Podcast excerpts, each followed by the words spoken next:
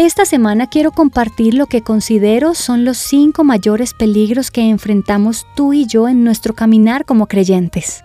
Este es un mensaje de Mary Lowman para The Christian Working Woman en español. Aquí está el primero, la autosuficiencia. Estás en serio peligro si crees que todo lo que necesitas se encuentra en ti mismo. Sin embargo, muchas personas consideran que esa es una actitud muy digna y admirable.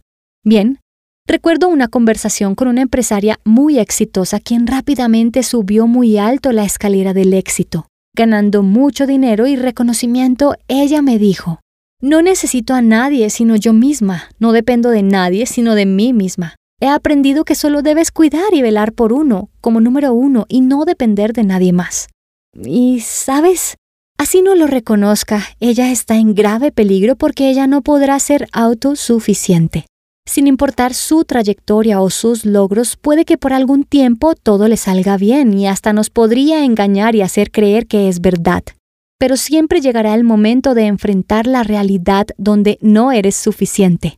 Ciertamente la muerte es una parada que muestra la falacia o mentira de la autosuficiencia. La Biblia dice, y así como está establecido que los seres humanos mueran una sola vez y después venga el juicio. Este es un lugar donde puedes estar seguro que fracasa toda la habilidad para ayudarnos a nosotros mismos. Y al contrario, es donde más debemos ser dependientes a Jesús. La muerte, entierro y resurrección de Jesús nos asegura que por medio de la fe en Él podemos enfrentar la muerte con la plena confianza de saber que pasaremos la eternidad con Dios. Por eso no lo puedes hacer solo. Cuando de morir se trata, nadie es autosuficiente. Dependemos de Dios. Incluso el apóstol Pablo tuvo que aprender que no era autosuficiente. Aunque tuvo una buena educación, las credenciales correctas y un servicio entregado a Jesús, enfrentó un impedimento que mostraba lo inadecuado que era.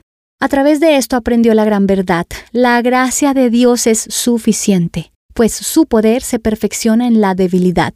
Si quieres que se perfeccione el poder de Dios en tu vida, no solo debes admitir tu debilidad, confiesa que no eres autosuficiente y conocerás la maravillosa libertad que proviene al obrar bajo la gracia de Dios.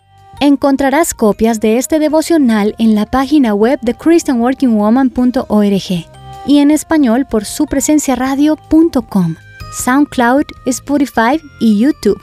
Gracias por escucharnos. Les habló Mariana Vargas.